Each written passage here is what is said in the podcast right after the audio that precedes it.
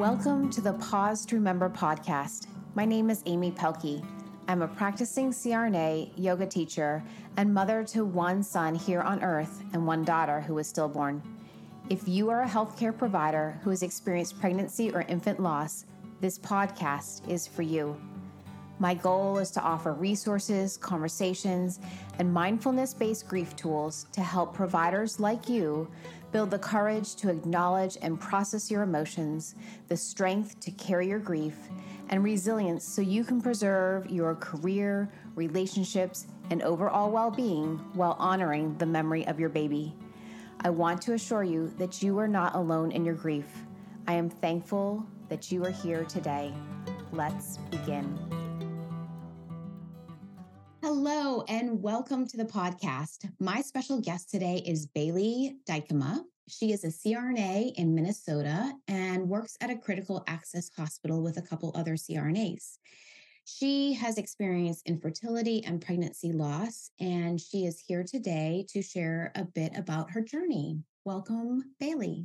Yeah, thank you so much for having me. I'm really honored that you asked me to be here. Um, this can be like a hard subject to talk about, but I think it's important that we, you know, share our experiences so people know that they're not alone in this. Um, I know finding support through my fertility journey has been huge for me. And so moving into that loss category that nobody wants to be a part of, it's so good to um, have other CRNAs and um, medical professionals that have kind of walked the same journey or a similar journey. I agree. I agree. I think the more we talk about it, the nor- more we can normalize those difficult conversations.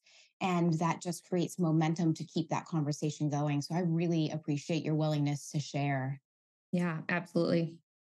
Do you want to talk a little bit about life before you decided to start a family and then just kind of lead into that journey with us?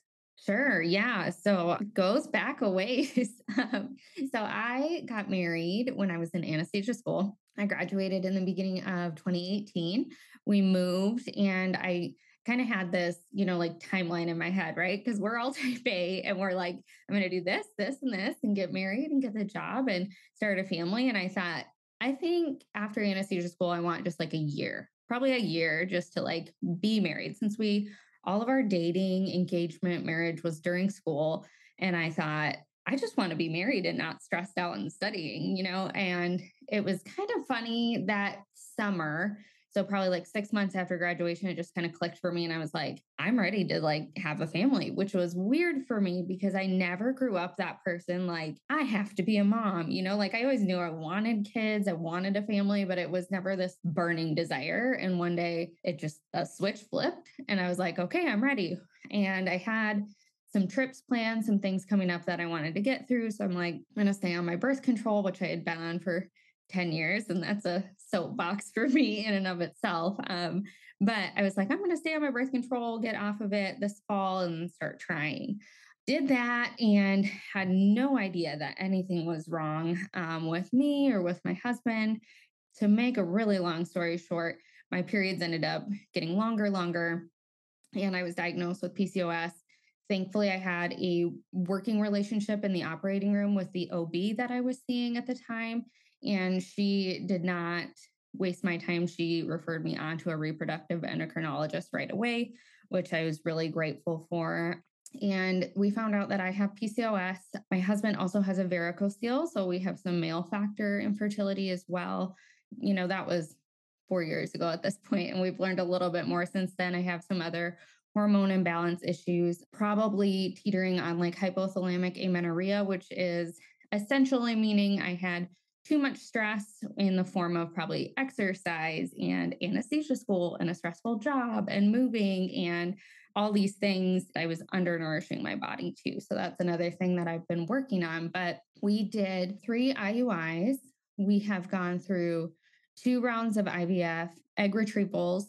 Our first round, we ended up only having one embryo on day three that we did a fresh transfer with, and that failed.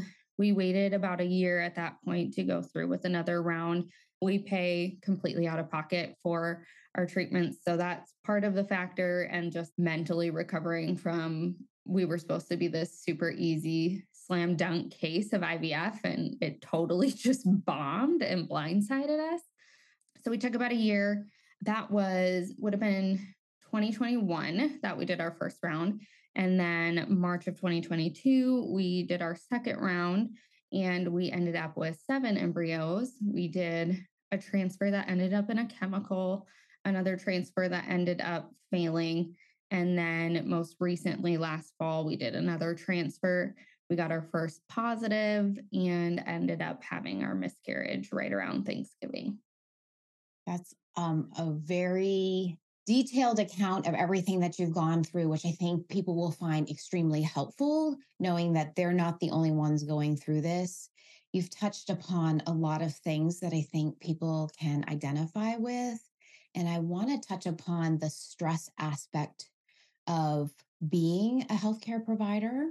I think, you know, our training is stressful. And then we think we're going to get out of our training and all of a sudden, oh, things are going to get easier. But there's a different level of stress being early out of your training, starting a new job, getting to know the other providers, that sort of thing. And I think that we sometimes underestimate the toll that that takes on our bodies. Are there any things that you did in particular to help reduce your stress that you changed while you're going through your fertility treatments? Yeah. So first, Amy, I really want to echo what you said. I think stress is something that we we're just kind of used to. I think we're just like you don't you don't know what anybody else is experiencing, right? Like you only know what your life is like and this is our baseline level of functioning, we don't realize that we have these high levels of stress, you know. And like you said, it's not something we talk about. But I remember once upon a time, I don't know if it was in anesthesia school, they had us do this little like survey thing you fill out Has this life event happened or this or this, you know, in the past how many years? And I was actually just thinking about that this morning because I I never really thought, oh, I was super stressed out. But you know, I moved states to start anesthesia school. I started dating my husband. We got married. My program was three and a half years. That's enough stress. Um, and then we moved. I started a new job in a new city. We moved again during COVID, which, um, you know, add the pandemic on top of everything else that I've been going through fertility treatments, all this. Um, I think that stress piece is really important to recognize. And, you know, my last job move was from like an ACT practice to working independently as a CRNA in a small facility, like a very different shift, especially from where I trained from. So a lot of stress and you know, exercise was always something that helped me manage my stress during school, but I don't I think from like a mental health perspective it helped, but I don't think it I realized that my body perceived that as more stress sometimes because I was always doing very high intensity exercise, like six days a week, probably not fueling my body with enough food. And so that is something that I've had to become very, very mindful of, particularly the last year or two, just kind of like taking a step back. I actually last year, when we went through our IVF round, I kind of cut out exercise altogether because I was so worried at that point that I was overdoing it. And I've now just gotten back into it a little bit, but I focus more on walking and um, resistance training, lifting weights, more so than that HIIT aspect of all this high intensity cardio, because I don't think I didn't realize, at least, that that was putting more stress on my body. So um, that's one thing that I do. Something else that I picked up about a year ago, there is a program called Fertility Hope Yoga. I believe if, you know, if there's anybody listening that is familiar with um, the fertility world, there is a clinic in New York called CNY, and they offer um, IVF services at a little bit more reasonably priced. And I think this yoga program was associated with them, and now this lady has gone out on her own. But that um, is a really great yoga program, very like low impact, very gentle. And that has been something that's good for me. And I admittedly don't do it as often as I as I should, but that has been a really good stressor for me uh, or stress relief. I also see a therapist. I've been really lucky. We have a set of fertility therapists that work with my clinic. My therapist in particular, she used to work in HR and then had her own fertility journey. And so this was like a second career for her. it's been really, really awesome to be able to talk to somebody that gets it. And I tell her all the time, I wish there was like hundreds of her because there's so many women that need her. But that's just been something else that's been helpful for me in processing everything and um, helping to manage my stress. You've highlighted a lot of really good options for people to consider. I'm a big fan of therapy. I found that it was very helpful for me as well. For anybody who's listening, I will put links in the show notes to those resources for anybody who's interested in the fertility hope yoga and if you want to share your therapist's name, I'll put that in the in the notes as well. COVID was a huge stressor for all of us. And Absolutely. I think yeah, and I think that now it's the staffing crisis that's almost like a secondary insult and people don't realize what a stressor that is. I'm not sure in the critical access hospital if you're experiencing this, but I think that that can put extra demands on us, whether we are aware of that or not. Yeah, yeah, we definitely see I would say more of the downstream effects. You know, our, our anesthesia department is just three of us. So we, you know, haven't experienced staffing problems in our group per se, but we definitely see things at our hospital like we're keeping sicker patients that maybe we shouldn't necessarily because we're not able to send them out because there aren't beds available elsewhere because there's not staff you know? So that's definitely been something where it's pushed us what what we typically do and and a little bit out of our comfort zone what we would like to have here. That makes a lot of sense. When you had your miscarriage want to talk a little bit about how that impacted you professionally and how you navigated the time after your loss? Yeah. So it was, man, it was heavy. It, I mean, it still is heavy.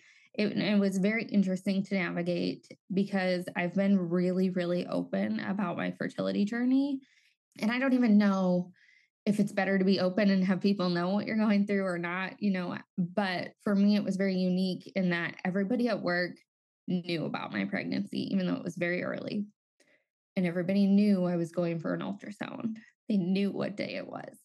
My ultrasound was on a Wednesday, and we found out that I was likely miscarrying. And I was supposed to be at work the next day, of course.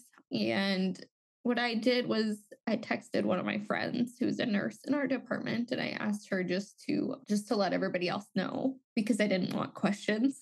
Actually, I took the Thursday off, but then I had to go back Friday because I at that point was going to talk to HR and see what my options were for taking some leave. But yeah, I texted my friend and I had her let the rest of the people in the department know, you know, I let my CRNA colleagues know because I just knew I couldn't handle the questions. So I took that Thursday off. I went in Friday morning and did a case. Of course, I think it was like a hysterectomy or something like that. And everybody at work was very respectful. You know, nobody asked questions. It just, you know, I just wanted to kind of pretend that everything was okay. And then after I finished my case, I went down and I talked to HR about my options for taking some time off, which I have to give credit to my therapist for because I would have never thought to do that otherwise. I think we put a lot of pressure on ourselves as professionals that we have to show up. We can't call in sick. We can't take time for ourselves. And so I was grateful for her and she encouraged me to take some time off, which really was necessary to being in a practice like I'm in. I'm on call every fourth night, um, every fourth weekend. I didn't know, you know, we were just going to let this happen naturally. And I, you don't have a, a schedule for when you're going to start bleeding, how long things are going to last. You don't know, you know, after four years of fertility treatments, you finally get your first positive and then it ends in a miscarriage.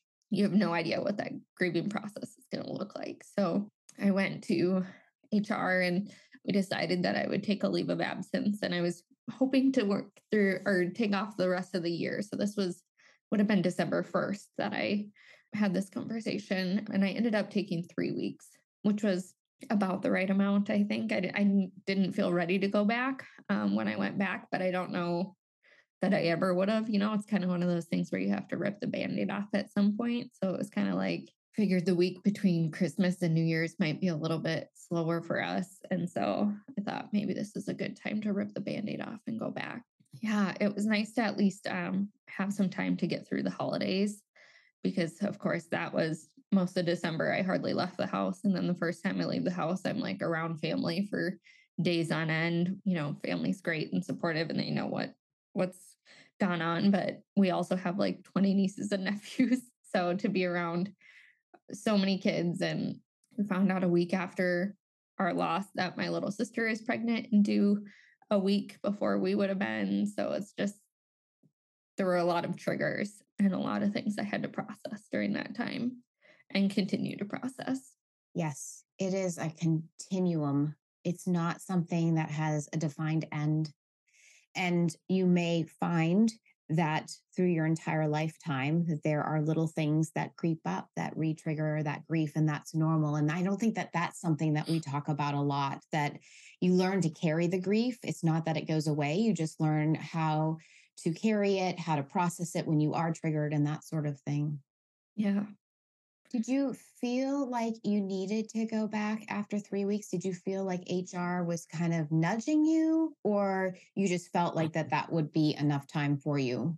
Um, no, I didn't. I didn't feel any pressure from my workplace to go back. Really, what it boiled down to was I ran out of PTO after my first week and I was unpaid. Our plan has always been for my husband to stay home um, when we have kids. And he was in a job that just wasn't a really good fit for him. And so when we found out we were pregnant, he put in his notice. He finished out, he was working for a school district. So he finished out through Christmas break and then was unemployed. So being the sole income earner, I felt that I had to go back to work. I did apply for short term disability.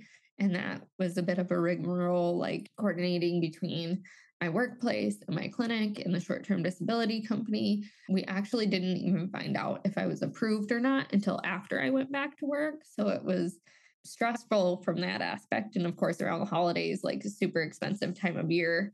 And all of a sudden, it's like, you know, we have a little emergency fund, but nobody really wants to tap into that. Right.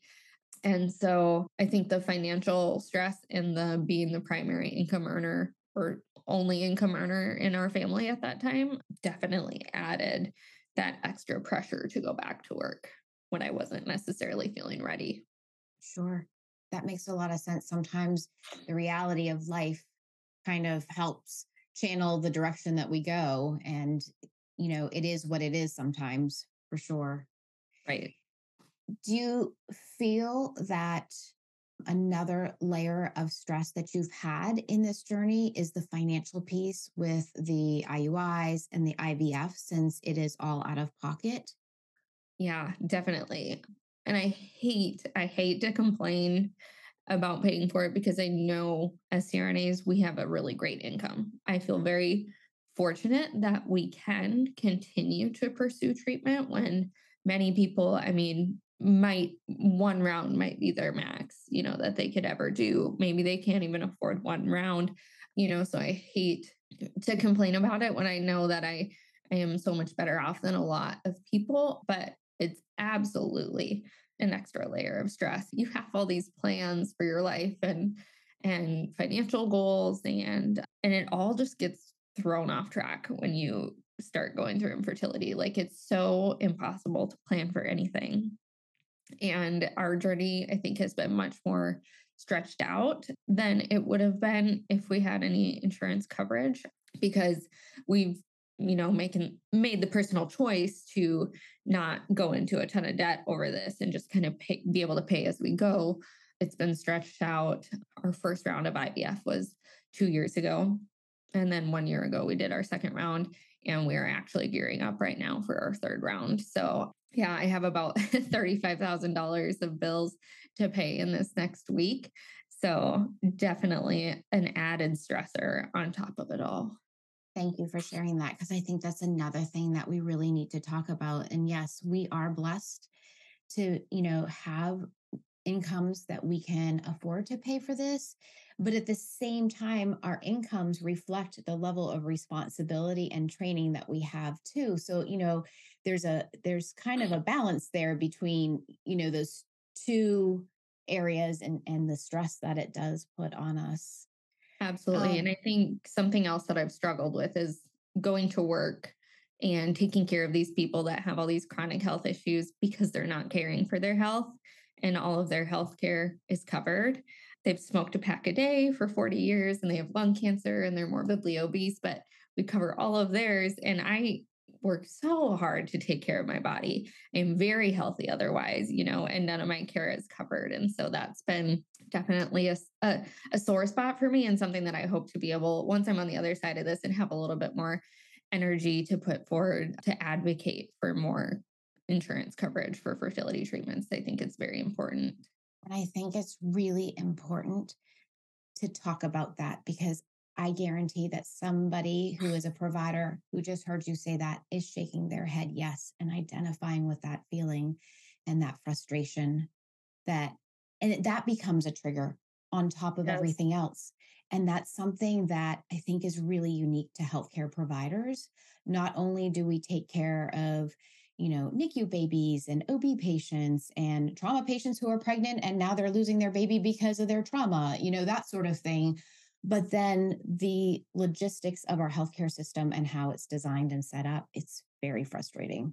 Has this journey impacted your relationship with your husband in any way? You know, I think it definitely does. I would say, if anything, it's made us stronger, which I know not everybody can say. You know, there's been challenges and things that we've had to push through, but I'm very fortunate that my husband is willing to lean in with me. You know, there's tough conversations, tough moments, but we've been very fortunate that we're comfortable opening up to each other. Um, for a long time, I think my husband really felt like he needed to be strong with our loss. I've seen him soften up a bit and admit that he's struggling too, which is really hard to see. On the other side of the coin, I'm really grateful that he, you know, feels comfortable sharing that with me. So actually yesterday was Valentine's Day uh, and I we don't do big things for Valentine's Day. I didn't even get get him a card, but I came home from work and I had a card from him. He wrote in there, you know, how grateful he is that we've been able to grow so much together through this. I'm very fortunate, but it's been hard. You know, it takes a lot of work and a lot of honesty. Yes, it does. And the honesty with yourself, the honesty with each other as partners, the honesty of just saying, this is a really horrible situation and I'm not okay. And you had touched upon that at the beginning. You know, we just have to put on this mask and show up. And the expectation is we are just going to show up and do our job. And it almost is like we're supposed to have these superhuman qualities and they're never supposed to go away. But at the end of the day, we are all humans too. And the emotions and the feelings are real. And if we don't acknowledge them and be honest about them, our cup just empties and it stays empty until we start processing it and talking about it. Absolutely. You know, I think we are like masters at compartmentalizing mm-hmm. um, because we have to. You know, like I'm obviously going through some really hard things. It's been a long freaking four years. Like I'm mm-hmm. exhausted and so tired of this. But when it comes time to go to work, I go to work. And sometimes it's almost a reprieve. You know, you just kind of put on your brave face and go do the thing that you enjoy doing. And definitely a fine balance because I mean, I think we can kind of lean towards compartmentalizing too much sometimes and just putting on our brave face and saying, I'm okay, I'm okay. And then it's really humbling to admit finally that you're not. And I think I finally got there um, with our loss. You know, I, mm-hmm. for four years, pushed through, pushed through if it wasn't for my therapist who encouraged me to take this time off, I would have pushed through after our miscarriage as well. And I think it's, I think people need to know, particularly CRNAs and people in our advanced practice, that it's okay to take time for yourself. Mm-hmm. And you have to, because if you don't, it's all going to come tumbling down sooner or later. It is. And it's not taking the easy way out either. You know, I, I think agree. I felt a lot of guilt about that, especially taking time around the holidays when I know it's super busy at work. And I'm like, oh, what do they think of me? I mean, of course, it looks really convenient to take time off around the holidays. These are all thoughts that I had. Um, whether or not my colleagues thought that, I don't know. for anybody else that's that's walking through this and just feeling like they wish they could take some time, I just want to encourage them to do it. I'm so thankful that I did because I don't want to know where I'd be right now if I didn't have that time to process and grieve without the stress of going to work and having to pull it together, just not have the time. Yes. What we resist persists. So if you resist processing that grief, it's going to show up in other areas. It might be physical illness. It might be a mental health issue. It might turn into that glass of wine turning into two or three glasses of wine every night, that sort of thing. It comes out in so many different ways. Yeah, it's definitely really important to talk about it. As you are moving towards your next round of IVF, is there anything else in your life that you have changed or has become more of an awareness to you on this journey? Yeah, absolutely. So, gosh, it probably would have been a little over a year ago, maybe a year and a half ago. Well, let's rewind a little bit more. When I first got my PCOS diagnosis, my doctor, I remember very vividly um, the day I had my ultrasound, and she told me, Yep, it looks like you have PCOS. You know, it's not a big deal. It's not something you can fix. It's just something we manage. You're very healthy. There's nothing else you can do. We'll just put you on birth control when you're not trying to get pregnant. And when you're trying to get pregnant, we'll put you on metformin. And I was just like, I mean, I remember just breaking down in tears. I was so upset. You know, I think we're fixers by nature, maybe mm-hmm, definitely. Uh, and, and, we're like, there's a problem. Let's form a plan and let's right, take care of it. right.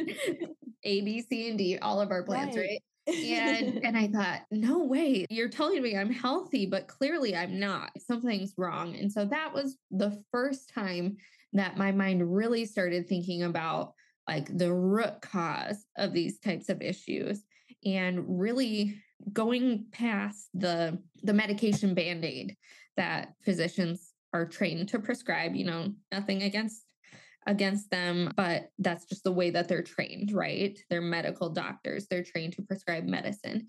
And I have really, through this whole thing, taken more of like a functional medicine approach, um, a holistic approach, really digging into what is causing my body to show up with these symptoms. Really, about a year and a half ago was the first time that I started looking into more than nutrition, but more like the products that I'm using on my body, what I'm consuming as far as organic versus non organic, that kind of stuff. I've always tried to use a little bit more natural, like cleaning products in my home. Um, it's hilarious. You should see should see me when I'm at the gym and like they have all the wipes since COVID to like wipe everything down. You know, I walk around with the wipe like barely touching my fingers. I'm like, I don't want to touch this stuff. but I've learned so much about the chemicals that we're exposed to every day and mm-hmm. um, in the products that we put on our body, in the chemicals that are on the fruit and vegetables we buy, particularly at work. We are exposed to anesthetic gases every day. We are touching those cleaning wipes every day. You know, I remember when I was a new nurse reading the little bottle and it says, don't touch these without gloves on. And I'm like, yeah, whatever, you know, and now I'm like, I feel like I should double glove. Like, you know, I wonder how much of that is soaking into my skin. And, and honestly, this is kind of embarrassing, but I, I used to think like, especially with my face products, I was doing like a seven step regimen every day. And I'm like, it can't affect me that much. Like it's just my face, you know, it's just this tiny little part of my body. And then I was putting on my estrogen patches for some part of my IVF round and just like had this huge light bulb moment. I was like, holy cow, if this little tiny estrogen patch puts estrogen into my body that radically affects my estrogen levels, how much more is what I'm putting on my body every day in layers affecting you know my hormones a friend of mine had started talking about a company hugh and grace who they were founded by a husband and wife that had a 14 year fertility journey of their own. They ended up having a son and a daughter hugh and grace through surrogacy. Um, each of their sisters volunteered to be a surrogate one time for them. They are both very educated people and they thought man we've learned a lot about these endocrine disrupting chemicals that are in our products and you know around our house all these things and how it affects our our hormones and we need to do something about this. And so they created a company that provides our slogans kind of better than clean. So, you know, you see clean or natural on a lot of products, but a lot of times they're not. You know, that's just a marketing strategy that's not um, at all regulated. But even if they are, natural stuff can still affect your hormones. And so we, Hugh and Grace kind of took it a step further into non endocrine disrupting chemicals. Okay. So they're making personal care products super simple to use, better than clean, not disrupting your hormones. We've branched into wellness products now. They have home care products coming. So I'd seen a friend posting about this. It's a business opportunity. They decided to use the network marketing business because they didn't want to just put their products on a shelf at like Target because then you'd lose this education piece. And so that's kind of why they chose this direct to consumer model. A little over a year ago, I actually partnered with them. It's been a really great fit for me just to be able to use these products. You know, we talk about stress and like how overwhelmed we are and all these things there are to know. I can hardly pronounce the products or the ingredients on most products, right? Let alone know if they're safe or not. So for me, it just takes out that guesswork piece. I just know that this brand I can trust. So I've partnered with this brand and it has been awesome for me just to be able to use these products, but also it's just been a real light in my life through all that I'm going through. You know, some of my successful months in my business have been through the hardest months, like going through treatment and loss. And it's just been amazing to be surrounded by an awesome, uplifting community too. That's really got a growth mindset. So that's been a huge blessing for me and and just really felt aligned with um, my values as far as like i said i really like to dig to the root cause of things support my body the way it was created to function yes i am a huge fan of getting to the root cause. And I think if we did that, not only with fertility, but also with cardiovascular disease and neurodegenerative diseases and, you know, that sort of thing, like we could go on and on and we could prevent a lot of the things that we see in the operating room and in the ERs and that sort of thing. And yeah, talk about yeah. where our food is coming from. Absolutely. It's yeah. been so cool to be able to be on the preventative side and helping people to prevent disease and like really mm-hmm. take care of their health rather than just treating the outcome, you know, because and I don't I don't even want to put it on people and say people are making poor choices all the time, you know, like our system has really kind of set us up for failure, you know, and put it on the consumer to have to be able to be educated themselves. And so it's been really awesome to be able to help provide people with simple solutions.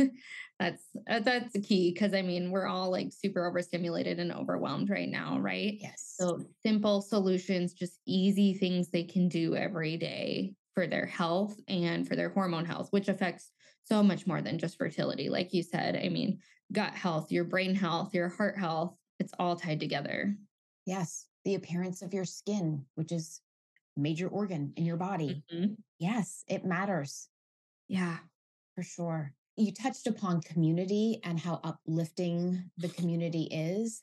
I think that that mm. something really important to highlight. So, whether it's a community where you are all in the health and wellness space, or it's for me, it was the yoga community and going and doing yoga teacher training shortly after our loss and having that uplifting community, find your tribe.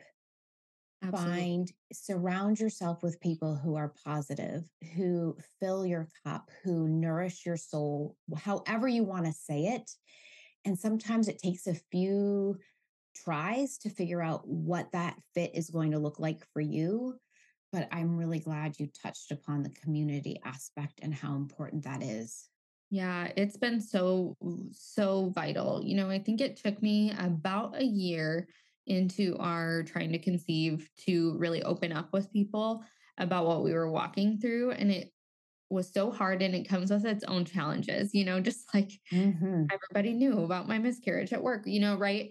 It comes with its own challenges, but it was such a weight off of my shoulders to feel like I could breathe again because I wasn't harboring this huge secret. And I'm not saying if you're walking through something like this, you have to go blast it all over social media, but at least open up to people in your life. It's been really cool how I have a very strong faith and how God has just like placed people in my life who get it. You know, when I moved to this new town, I have a group of three friends. One of them has had a miscarriage. Well, two of them have had miscarriages and one's had a stillbirth, you know, right in our little group of four people. I've had groups of friends like that in the past where everybody struggled with fertility or had a miscarriage, you know, and so I think it's a lot more common than than people think. You just have to be willing to talk about it and and find those people that you can lean on. One other community that I absolutely have to mention for people who are Christians and um, your faith is really important to you. I am also a part of a group called Moms in the Making. It is a Christian fertility support group, and we can link that as well. There are groups that meet all over the country, and I am actually in a virtual group. So there's multiple virtual groups and we each meet a couple times a week, go through some scripture or a little bit of a study, but mostly we just kind of update each other on where we're going through or, you know, where we are, what we're going through, um, pray for each other, just support each other, you know, vent to each other about the stupid comments we get or things like yeah. that. You know, it's it's been so important to have those safe spaces for me and those people that I feel like I can go to and they get it and they're not going to judge me. Yes do you feel like finding some of these communities outside of the workplace with people who are not healthcare providers has been helpful or you've not really been intentional about that or even really thought about it um, I don't think it's something that I've necessarily thought about much until, you know, I kind of came upon you, Amy, in this group. It's been, I guess it probably has been good to be able to like separate from work but at the same time, it's been nice to also have a CRNA community as well to plug into or advanced practice providers, people that get it. Because I know, as I told you, I didn't really realize until I was walking through my miscarriage and started listening to this podcast that you know, we really do have like a unique set of triggers and a unique set of stressors and circumstances that sometimes you just need people that get that side of it too. So I think it's been nice for me to kind of have a variety, different people that you can go to for for each circumstance. Yes, and I think that everybody is going to grieve differently and everybody is going to need different forms of support and tune out the noise, turn inward and figure out what you need to refill your cup. Yeah, absolutely. I think we live in a world of comparison and mm-hmm. it's really easy to think oh this person is you know pushing through and they're doing okay and and i and i should be able to pull my stuff together you know like i think it's just very important to really be honest with yourself when you're walking through this about what you need and letting go of your pride. I think we're we're probably also very a little bit prideful people in our in our profession. Um, we just like to to have our stuff together, right? And just to be able to do all the things. And I think it's important to admit, you know, when you need a little break and when you just need some time or need a little bit of extra support, whatever that looks like for you. There's definitely no handbook for grieving and um, walking through these kind of struggles and everybody processes it differently and that's okay. Yes yes.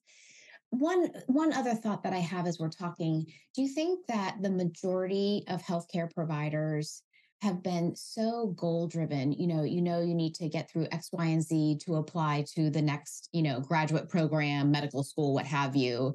And then you know from there you need to do you know pass your boards and it's like this roadmap in front of you and you just kind of go through and you check the boxes. Almost everybody has great deal of success going through that journey. And then when you start dealing with something like infertility or miscarriage or having to terminate for medical reasons or whatever it is, and your plans for starting your family don't go the way the rest of your life has gone, it's one of the first times that somebody has experienced a real big hiccup in the plan. Yeah. And that's yeah, really absolutely. hard. It is. I was just thinking about this yesterday. You're so right that, you know, like anesthesia school was hard, but you know it's a challenge, right? You know, like you're going to study, you can do the things, you can get through it, right? I don't think I realized kind of how cushy my life was until I was slapped in the face with infertility and loss.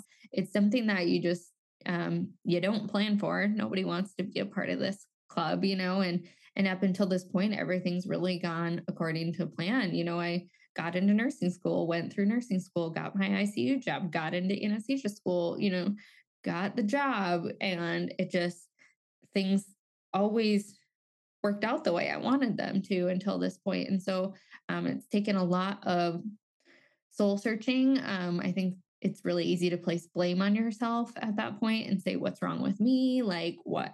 What am I doing wrong? You know, and so it takes it takes a lot of work to be able to like let go of that and just realize these are my circumstances. It's out of my control. I just have to keep putting one foot in front of the other and I'll get through it it's not going to be the way that I want it to go, but we just have to keep pushing forward.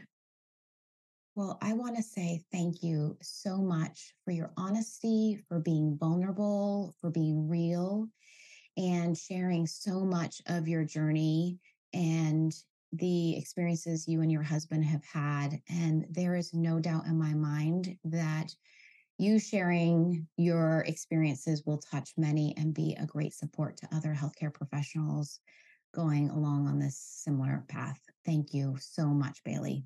Yeah, thank you so much for having me. I appreciate it. You're welcome. To you, the listener, chances are you are here because you are a grieving healthcare provider. I'm so sorry you know this pain. Please know you are not alone. There is a community here for you at Pause to Remember. In addition to links of the things we discussed on the podcast today, there are additional links to the virtual support group that meets on the second Monday of every month, the Facebook group, ebook, and a mindfulness based grief course called A Mindful Prescription that will be available at the end of March. All of these resources are specifically for female licensed healthcare providers grieving after pregnancy and infant loss. I hope you will join us.